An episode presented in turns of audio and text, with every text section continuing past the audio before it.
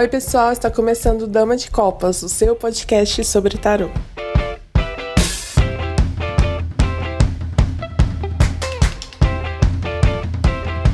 Oi, pessoal, estamos aqui mais um episódio do Dama de Copas. Eu sou a Thaís Camargo. Eu sou o Manuel J. Santos. Eu sou o Júlio Soares. E eu sou a Kelma Maziero.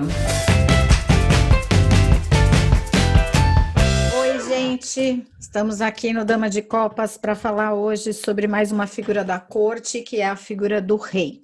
Sobrou para mim o rei, né? É, para as meninas sobraram as figuras masculinas de poder e para os meninos as figuras mais femininas de poder.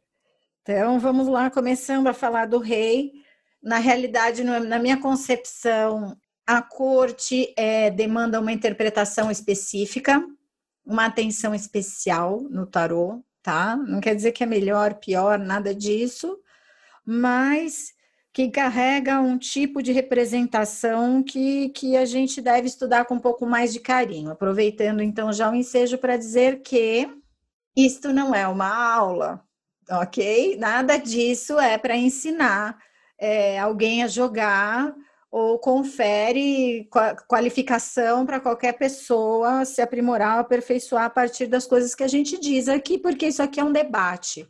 A gente traz aspectos que a gente julga interessantes para conversar, para debater, não para decretar absolutamente nada, né? Acho que o estudo ele vai ter um outro caráter, um outro contexto e que a gente precisa estar preparado especificamente para estudar, justamente para não misturar as bolas. Então, já entrando aqui nesse contexto de corte, de rei, é, eu já começo colocando que a gente hoje se depara com uma polêmica complicadíssima no ambiente tarológico, que é a questão feminino versus masculino, né? Que já é um quebra-pau que a gente vem enfrentando há sei lá eu quantos anos, e agora a coisa chegou num ponto em que eu realmente acho que precisamos estudar e refletir com carinho para tomar muito cuidado e não descaracterizar determinadas questões. A gente não pode esquecer a origem do tarô, é, é, como a coisa foi se tornando uma possibilidade oracular e a partir do que a gente está analisando o que a gente está analisando, porque senão é, a gente pode sim chegar naquele ponto onde a gente lê o rei como rainha, rainha como rei, o pajem como cavaleiro, e aí nada é nada, e a gente simplesmente não consegue é, distinguir mais as coisas. Por isso, eu já começo falando do rei nesse sentido, tá? Porque eu tem muita gente que me manda mensagem, eu percebo que existe essa questão de, ah, você enxerga a rainha com um olhar machista, você enxerga o rei com um olhar feminista.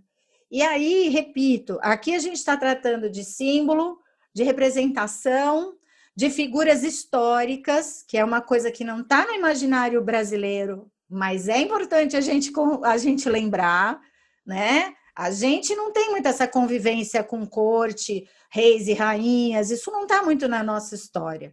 Porém, a gente tem que entender que o tarô vem de um ambiente onde isso era comum, então, a gente precisa estudar essas coisas e buscar as referências históricas, justamente para a gente conseguir entender de onde vêm essas coisas. Né? Não à toa tem algumas, uh, algumas aulas, palestras que eu faço, que eu levo meus baralhinhos que eu comprei, baralho comum de jogar buraco, de jogar truco, fora do país, onde as figuras da corte vêm representadas por reis e rainhas que de fato reinaram na Europa. E é um baralhinho comum para a gente jogar truco. Mas ali a gente vê, por exemplo, um, um rei de copas como Luís XIV. E chega a ser até interessante a gente ver o quanto essas pessoas se aproximam desse conhecimento com facilidade, porque é só um baralhinho, mas a gente que joga sabe o quanto eles são semelhantes, o rei de copas, por exemplo, e o Luís XIV, né? E ou mesmo esse mesmo rei de copas com Francisco I, que é outro rei, a cara de copas, né? A cara da beleza, a cara da arte, a cara da, do dinheiro que, que banca as coisas bonitas. Então, se a gente parar para analisar essas questões a partir de referências históricas, eu acho que fica mais fácil para a gente sair dessa engronha quem é mulher, quem é homem, quem é rei, quem é mais poderoso, quem não é. A gente sai um pouco disso e a gente vai para uma representação histórica, que essa não tem muito como a gente apagar. E o que a gente vai fazer é tentar adaptar o que a gente vive hoje, claro, sem descaracterizar. Isso é um medo que eu tenho, gente. Devo, assim, tô, tô abrindo meu coração. Morro de medo mesmo de chegar a um, de, um determinado momento, e eu vejo isso acontecer em determinadas práticas, onde as pessoas confundiram paus e espadas num nível e confundiram rainha e rei num nível que elas não conseguem jogar. Aí não adianta. Quando a problematização começa a ganhar ares de arrumar chifre em cabeça de cavalo, a gente precisa parar, precisa dar um passo atrás e rever essas questões. Então, especificamente falando sobre o rei, ele é essa figura que gera a polêmica do machismo, do feminismo. A gente vai tentar sair disso e olhar o rei como uma figura que representa poder, uma figura que representa as duas palavras clássicas que todo mundo fala quando não lembra o que falar quando tá, sai um rei: realização e concretização. Então, assim, não sei o que falar. Ah, vai realizar, vai concretizar, é rei mesmo. A questão é que eu acho importante da gente considerar nesses reis é como eles fazem isso acontecer. E não enxergar a figura do rei como uma figura avulsa que não tem valor. Isso é outra coisa que acontece muito. Porque o rei acaba ficando sem personalidade, né? Fica aquela coisa, ai, gente, é rei, vai dar certo, sabe? Por que, que a gente está esquentando a cabeça? E não é bem assim, né? Cada rei vai ter o seu papel, é, a gente não pode esquecer que o rei é uma figura que tem muito mais exposição do que uma rainha, por exemplo. Aí eu estou falando de termos políticos. Voltamos à importância de estudar historicamente. A figura do rei é uma figura de exposição constante. Se ele fizer caquinha, é, ele se dá mal. E ele não tem muito como escapar desse crivo público que ele vive 24 horas por dia. O que faz com que a figura do rei não só seja poderosa, mas ela, ela tenha obrigatoriamente uma responsabilidade que a gente às vezes não consegue compreender, né? Porque se já criar um filho é difícil, imagina você ser responsável por uma nação, né? E aí fica super complicado. É, muita gente fala, ah, mas está muito longe, está muito distante. Então, não. Se vocês derem um Google, o rei da Espanha atual, Felipe VI, é um homem lindo, de terno, e que você basta olhar para ele, você já entende a responsa que ele carrega nas costas. Inclusive, ser um rei hoje no século XXI não deve ser uma coisa muito tranquila. Então, sendo assim, enxerguemos os reis como figuras que têm responsabilidades, além do poder, que nasce sem escolha, porque a pessoa que nasceu filho de uma rainha ou filho de um rei não tem a escolha, não quero brincar, se essa pessoa tiver a escolha, não quero brincar, por exemplo, e falar não quero brincar, ela é conhecida mundialmente como covarde. Então percebam o tamanho da encrenca que a criatura carrega nas costas, né? Não é uma coisa assim simples. Ah, eu não quero brincar. Se vocês assistem The Crown, seriado, vocês vão ver que o, o rei que abriu, que abdicou do trono para ficar com uma mulher, que era uma mulher desquitada, né? Que não podia ficar com mulher desquitada, o protocolo não permite. E foi assim que o pai da Elizabeth foi foi para o trono, porque o irmão dele abdicou. Ele ficou isolado, praticamente exilado, elegantemente exilado, porque ele era visto como um covarde. Então, a figura do rei é uma figura de responsa de poder, sim, de realização, de concretização, mas sempre em cima da falta de escolha, a necessidade de ter que seguir valores e padrões, concorde com eles ou não, porque se não concordar também roda, né? Como meus filhos falam, não concordou, rodou. Então também eles não têm muito essa essa condição, né? É importante a gente olhar, repito, a perspectiva histórica para a gente entender tudo isso e a gente vê isso na realidade as rainhas a gente tem a Elizabeth, como o Manu fala, né? Fica fácil a gente entender porque ela está ali e, e, mesmo que não seja a nossa realidade, é, gente, eles fazem até xícara com a cara dela. assim, né? São figuras vistas e associadas com figuras não só de poder, mas a divindade, tá? Quando a gente se aproxima de figuras de grande poder, por isso que as pessoas ficam meio esquisitas quando estão perto dos ídolos, quando estão perto de, gente muito rica, muito, muito, muito rica, as pessoas ficam estranhas. Por quê? Porque dá a impressão de que essas figuras foram carimbadas ao nascer, né? Dá a impressão de que essas pessoas têm um toque divino diferente, que elas são diferentes das pessoas comuns, e os reis e as rainhas carregam essa, é, essa aura, mas não é de graça, tá? É importante a gente saber que não são práticas e atividades gratuitas, ao contrário, elas custam muito, é, elas demandam muito, tem gente que não aguenta, não. Não à toa tem reis e rainhas santos. A gente tem São Luís, a gente tem Santa Isabel, a gente tem associações, principalmente aquelas figuras que eram muito religiosas. Então, elementos também legais para a gente estudar e pensar né? E, e aí a gente tem os naipes, que é óbvio, não dá para a gente falar aqui, porque senão tem gente que vai achar que é aula. Então eu só trouxe mesmo alguns elementos que eu acho importante do rei, porque o rei é um coitado, no final das contas, no jogo de tarô, que quando ele sai a gente fala, ai gente, é rei, vai dar certo, pula essa casa. E na realidade tem um contexto histórico que fala dos reis, não só, né, de todas as figuras da corte, que é um contexto super legal da gente estudar, nos aproxima da realidade do tarô. Importante entender isso. O tarô nasceu nesse nesse contexto, nesse berço, reis, rainhas, ricos separados de pobre, né? É, muita desigualdade. O tarô nasceu aí. Não adianta a gente é, é, querer mudar, descaracterizar o tarô, por isso que eu acho que é um assunto que a gente tem que refletir. Hoje em dia, ainda dentro do ambiente universitário, eu vejo a necessidade ainda mais forte da gente estudar de fato antes de decretar. Eu acho que às vezes no tarô a gente decreta algumas coisas cedo demais, a gente rotula coisas também cedo demais, né? E, e em se tratando de uma situação que não faz parte do nosso imaginário cultural, que não faz parte da nossa realidade, porque a corte não é uma coisa que faz parte da nossa realidade, de fato. Uh, nosso imaginário não, não, não acessa essa informação, o estudo ainda se faz mais importante. Em função disso, eu vou fazer as minhas três perguntinhas, né? E vamos lá. Não sei para quem que eu pergunto primeiro, mas enfim, eu fiz as três perguntas, mas não decidi para quem, mas enfim. Vamos lá, Thaís? Você que não quer que escolha, então agora. Lá vem. Pessoa, né? Me fala uma coisa, qual, na sua opinião, qual é o rei que tem mais traço de tirania? Qual é o rei mais próximo de ser um déspota? Hum. Ah, isso é fácil, né?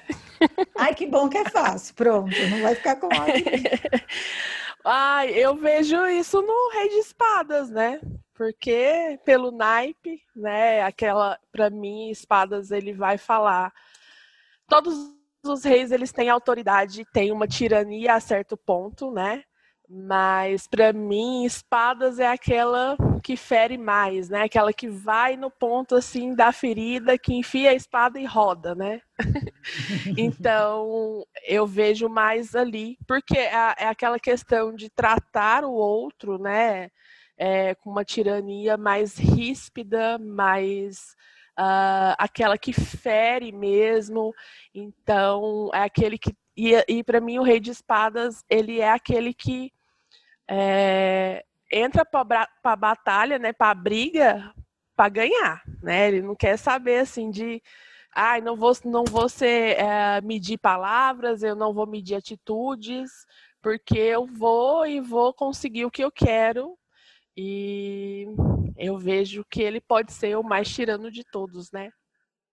Igual Sim. eu falei, mas todos têm um traço ali que pode também levar para esse lado de tirania, mas o de espadas é o mais terrível, pro meu ver. Não adianta, né, gente? Espadas é. é, eu lembro muitas vezes, quando eu vou dar exemplo, eu falo do, do Henrique VIII. Né? O rei de espadas é o cara que ama um, uma treta, ama uma Sim. guerra. Ele é mulherengo, safado, ele tem um monte de coisa, mas a guerra nada nada o agrada tanto quanto ver um sangue pingando. Sim. Né? Muito bem, vamos lá. Então, Manu, é tu. Socorro, Deus. Me fala um pouco sobre o conceito de independência dentro da figura do rei, na sua ótica. Nossa, genial, porque a Thaís estava falando e eu estava pensando, aí eu não consigo, eu não consigo, eu não consigo, porque eu vejo a, a questão da, da, dessa tirania no rei de paus, muito mais que no de espadas. Porque o rei de paus é aquele que fala, na fogueira, nego, que você será purificado de todos os seus pecados. E o povo pula. É o Messias, ele é, ele é messiânico ele convence as pessoas que o mal é o outro e ele não bota a mão.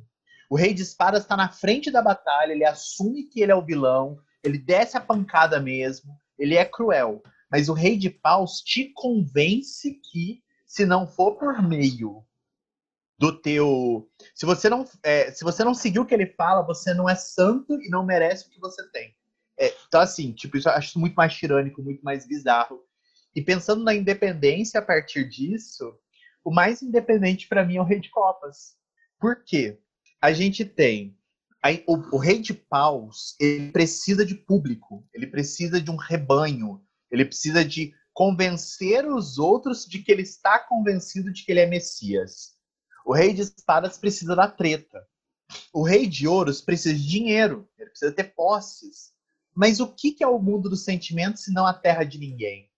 Então, quando um rei de copas está centrado em si mesmo, ele consegue capitalizar o poder dele pelo convencimento a partir de um capital que ninguém mais tem, que é o carisma. Então, um rei de copas bem colocado, ele, ele é completamente independente. Ele faz aquilo que ele acredita que é certo, sabendo que as pessoas vão se agremiar por vontade própria. Não é pelo medo, como é o rei de paus, não é pelo terror, como é o rei de espadas, e não é pelo pela ojeriza a pobreza, como seria o rei de ouros. No de copas é eu quero ser amado e eu reconheço o amor em ti. Por isso que o rei de copas é tido como o amante perfeito, embora não seja, porque ele corresponde a todos os valores ocidentais de um príncipe encantado. Ele corresponde à, à fera da Bela e a Fera, né? É, não importa se ele é bonito ou feio, ele consegue te agradar de uma forma que você fala: eu, eu desejo te servir. Eu desejo estar com você. Eu amo o fato de saber que eu estou na sua companhia. Mas o Rei de Copas nunca pediu para isso ser dito. Ele nunca exigiu isso. E se ele seguir o caminho dele, ele fala: Eu nunca te pedi nada. Ele é muito independente. É, eu ia falar nisso. É, como diz, eu gosto de estar com você, eu te amo, né? Enquanto para ele for é, tipo, agradável, né? Copas. Você fala para um rei de copas, eu te amo. O rei de copas fala, que bom, que bom. Sinal é, que eu tô fazendo bem o meu trabalho. Exato. Entendeu? Eu nasci para ser amado. Leia e Han Solo, né? Eu te amo. Eu é, sei. Eu sei. E você sabe que essa frase, essa frase foi invenção do Harrison Ford. Ela não é do script. Ele ia falar, eu também. Na hora da cena, ele caiu em si. Ele falou, gente, Han Solo jamais falaria isso e criou uma das frases mais icônicas do cinema. Agora, pensando no cinema, quem seria um rei de copas, gente? Eu só consigo pensar no. No Louis de entrevista com o vampiro, sabe? Tipo, ele, ele ama a Cláudia, ele mata um, um covil de vampiros pela Cláudia e ele segue a vida, tipo, é, eu tive o amor da minha vida. Pode me amar, eu deixo. Saca? Tipo, Sim, que é isso é vaidoso. Muito bem, muito legal. E aí, Júlio, é tu. Levando-se em consideração que sai num jogo, por exemplo, um jogo X, né? Oh. A grande questão do é, é um personagem ou não é. é. Em que medida você consegue, por exemplo, você consegue não, mas você diria que um rei pode ser também a figura de uma mulher, por exemplo, num jogo? Ou isso não é Eu possível? acho não, eu acho super possível. Eu, eu não sou muito apegado a essa questão. É que, enfim, né? Isso, de novo, eu tô, bem falou ali na tua introdução, né? Que é essa episteme extremamente católica, século XIV, uh, onde uh, necessariamente as figuras da corte, especialmente quando a gente fala em rei e rainha, né? Uh, vão representar os ideais que se tem a respeito da realeza Então, quando a gente fala de um rei, a gente não está falando de um rei, mas a gente está falando do rei ideal. E o rei ideal muda de acordo com a, com a, com a, com a época. Então, essa coisa do tipo assim, né, a gente vai ter historicamente um discurso que começa lá no século XV, com o início da cartomancia, de rei igual homem mais velho, rainha igual mulher mais velha, cavaleiro igual homem mais ou menos da mesma idade. E sempre isso, sabe? E nunca mudou, sempre esse, sempre esse discurso. E assim, ok, uh, num certo nível, ele também sempre funcionou na cartomancia, mas a grande questão é que o mundo mudou e as questões do binarismo foram mudando também, né? Então, por exemplo, assim, sim, pode ter uma mulher que seja o rei e a rainha ao mesmo tempo. A gente tem tanta possibilidade hoje em dia, porque essa é a questão da referência, né? Eu acho que tu foi muito precisa nisso. A gente não pode uh, se uh, deixar de perder as características essenciais de cada uma das cartas. Então, o rei tem características essenciais, essenciais independente se a gente vai botar numa figura, se for homem, se for mulher, se é uma pessoa uh, agênera, se é uma pessoa não binária, independente disso, uh, são as questões do próprio rei. E eu acho que isso super possível, tá? É a mesma coisa, né? Do tipo assim, as pessoas que usam o, o aspecto da arcanos maiores enquanto carta testemunha ou como arcano pessoal tem sempre uma pessoa que diz assim: ah, o meu arcano pessoal é a torre, a roda da fortuna, que são cartas onde, por exemplo, tu não tem figuras humanas necessariamente. E aí, e aí, tu não tá tendo, mas tu tá tendo algum nível de reconhecimento. Então acho que é super possível e essa questão num jogo de ah, é uma pessoa que está saindo só porque está saindo uma corte. Eu, eu, eu precisaria de mais de uma carta para dizer isso sabe? Na minha opinião, eu preciso de vários testemunhos para senão eu vou ficar, é bem isso que tu disse. Eu vou criar vou criar paranoia na pessoa, sabe? A pessoa vai criar paranoia e vai ficar naquela coisa do tipo assim: "Ah, não. Saiu o Rei de Ouros, é meu tio rico. Meu tio rico, meu tio rico vai morrer". E tipo assim, às vezes a pessoa é tão paranoica, ela entra no jogo que ela nem tem um tio rico mas ela inventa um tio rico só pra, só pra tipo assim, eu, tipo, meu amor, calma, sabe? Uh, então, sim, eu acho que a gente pode associar as cartas, é isso, né? A gente se identifica com um signo onde, tipo assim, eu sou Sagitário, eu me identifico com uma pessoa que é metade humano, metade cavalo. Então, então é óbvio que uma mulher vai poder ser um rei, né? Sim. Então eu, eu, lido muito assim, sabe? Eu tento do tipo, não vamos botar tanto em caixinha, justamente para abrir sem a gente também destruir o símbolo, né? Exato, perfeito. Concordo total. E às vezes, de fato, me, me, é aquilo que eu tinha comentado, me preocupa essa questão, porque às vezes me parece que as pessoas gostam mais da problematização do uhum. que da, do, do, desenvolvimento de uma teoria propriamente dita, entendeu? Sim. Então, uhum. acho interessante isso, porque a partir do momento que você traz e fala, gente, pode ser mulher, pode ser homem, pode ser independente do que seja, mas o que está ali que, que a gente pode trazer para a leitura e que serve para uma situação ou para um comportamento, e que de fato é isso que importa, que são coisas que uhum. a gente deve manter, né? É não vira uma problematização eterna. E que, e aí, isso falando especificamente para quem está ouvindo a gente, que é importante isso de, de ser é, esclarecido. Eu não estou falando pelo Dama, hein? Estou falando por mim, porque senão fala o povo do Dama que falou. Não, a Kelma. né? Por favor, assim, coitados, né? o povo tem que ir junto. Então, assim, eu falando a respeito disso, mas acho que é, dentro do processo de aprendizado, o bom senso é um, é um elemento fundamental, crucial, senão a gente não vai conseguir estudar de fato, é, a gente não vai conseguir entender por que, que a rainha vai ter aquela determinada característica, por que, que o rei vai ter determinada característica. A gente acha que isso é um processo de feminismo barra machismo e, na verdade, é uma questão histórica, cultural, que não está no nosso imaginário. Ou seja, questões que a gente de fato precisa estudar e não vê mais graça no problematizar, e sim no de fato refletir a respeito de determinadas uhum. coisas, né? Okay. Eu acho que a figura do rei é um dos mais ignorados justamente por isso. Ah, é homem, é rei, então ele manda, ele pode, sendo que a gente sabe que tem uma série de nuances aí é, que pode, por exemplo, sair para uma mulher, pode ser um personagem, pode ser uma figura feminina ali, né? Mas que não é isso que vai definir, vai definir o comportamento, é, é a ação, é como é que a coisa está configurada dentro de um jogo, então precisa saber jogar para não sair, para não deixar as pessoas paranoicas, como falou o Júlio. A pessoa fica procurando alguém, né? Fica cavando é, coisas, situações onde não existem. E, e, partir, sem dúvida nenhuma, do, do estudo histórico, que vai agregar muito para o oracular, porque o oráculo segue a mentalidade de época. E é o que nós mais estamos tendo dificuldade ah. atualmente. A gente é juntar o Lé com o Cré, pegar uma coisa lá da, do, do começo do Renascimento e trazer para um contemporâneo, que não é fácil, uhum. né? E é contextualizar isso. Oi? É, isso que eu estava pensando, que assim, a gente tem que separar a teoria da aplicação. Né?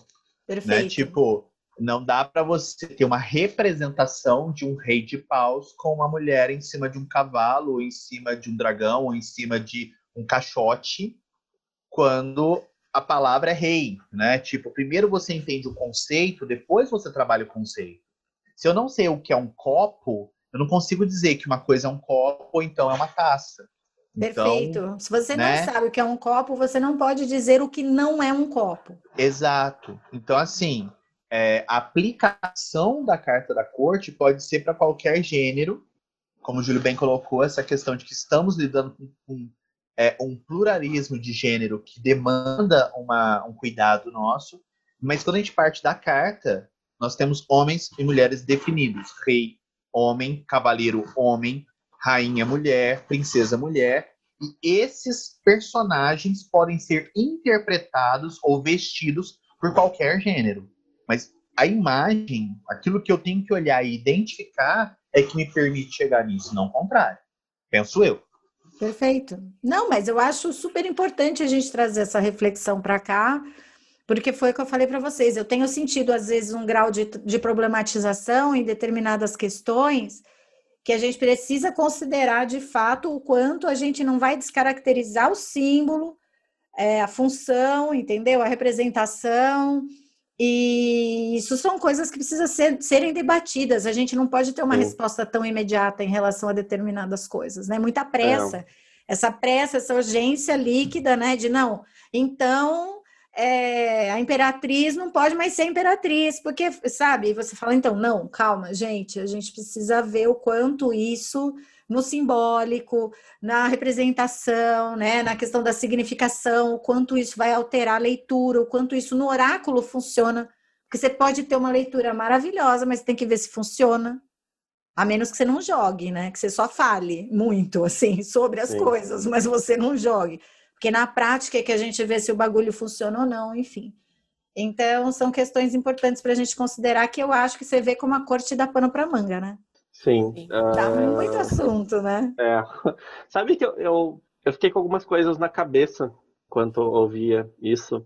Hum. A primeira coisa que me veio, até vou ver se a gente consegue botar lá no link do Dama, no, no Instagram, o, o texto, no link da, da bio. Eu lembrei de um texto de um perfil chamado Deixa de Bianca, e o nome do texto é Como o Tarô Reforça Papéis de Gênero. E ele é sobre isso. E é um texto muito bom, ele já é de 2015, acho, assim, é um texto que volta meio releio, mando nas minhas aulas, é um texto que tem uma reflexão muito bacana. Uh, e existe essa questão também, né? A gente tem uma atualização semântica das coisas, mas a gente tem sempre que ter uma objetividade simbólica. Isso eu sempre bato nessa tecla, né? Do tipo assim, porque a gente tem muita inferência e às vezes pouca interpretação baseada em estudo de fato. Então vira aquela coisa do tipo assim, eu não gosto da carta da torre, então eu vou enfeitar ela para tornar ela mais uh, deglutível para mim, e aí eu vou ler dessa forma. Isso é o perigo uh, da leitura de símbolo, né? Nossa, então, perfeito. Tem que fazer é uma frase. Isso. Frases de julho a gente tem que colocar uma frase é... dessa, muito por tem aí. Tem muita inferência, né? É, é, isso, daí fica aquela coisa do tipo assim, volta e meia a gente passa por isso em aula. Como assim aquela carta é ruim? Mas nos meus jogos eu interpreto ela como assim. E, e, tipo assim, a gente tem que tomar cuidado com essa questão, a gente precisa lembrar do contexto. Por isso que eu bato tanto na questão da história também, né? E isso é uma coisa que vem, por exemplo, a questão do gênero, né? Hoje em dia, tu tem o Nos Outras Tarô, por exemplo, né? Que é um tarô brasileiro, é o primeiro tarô do mundo feito só com figuras femininas. Sim. O sim. rei, ele já não tá mais naquele tarô. Ali tu tem a realeza. Aí muda completamente a tua leitura tu tem a realeza, ainda tu tem características estáveis do tarô, que é uma coisa que eu dou, eu bato palmas para esse baralho, assim. Uh, tu tem a estabilidade simbólica, só que com outras uh, caras, né? Uhum. E, enfim, quando isso é feito com estudo, quando isso é feito com coerência e a gente não está só atropelando as coisas, eu acho que é muito bem feito. E acho que é um, enfim, é uma coisa que tem que ser discutida mesmo, né? E, enfim, eu vou ver se a gente coloca lá no link da bio esse texto também, que ele é fenomenal. Ai, perfeito. Acho incrível a gente refletir sobre isso. É isso que eu falei. Não necessariamente a gente precisa chegar numa conclusão. A gente precisa conviver com o fato de que tem coisas que não têm uma resposta única.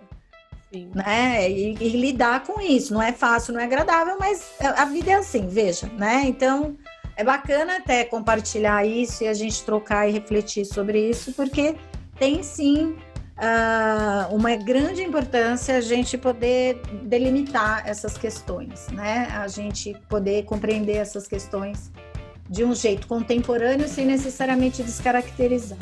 E é isso, gente. Então, assim, rendeu. Adorei falar dos reis. Espero poder falar mais vezes sobre, sobre as outras figuras, que agora, né, a gente, cada um vai falar de, de uma figura. E aí eu quero participar porque eu amo a corte. Espero que a corte é tudo, né? gostar. né? E não se esqueçam, isso não é uma aula. Beijo, gente. Até minha Beijo da Realiza. Beijo. Beijos. Beijos soberanos, né? Agora. Amém. sim. Beijos soberanos. Muito sim. Beijos soberanos.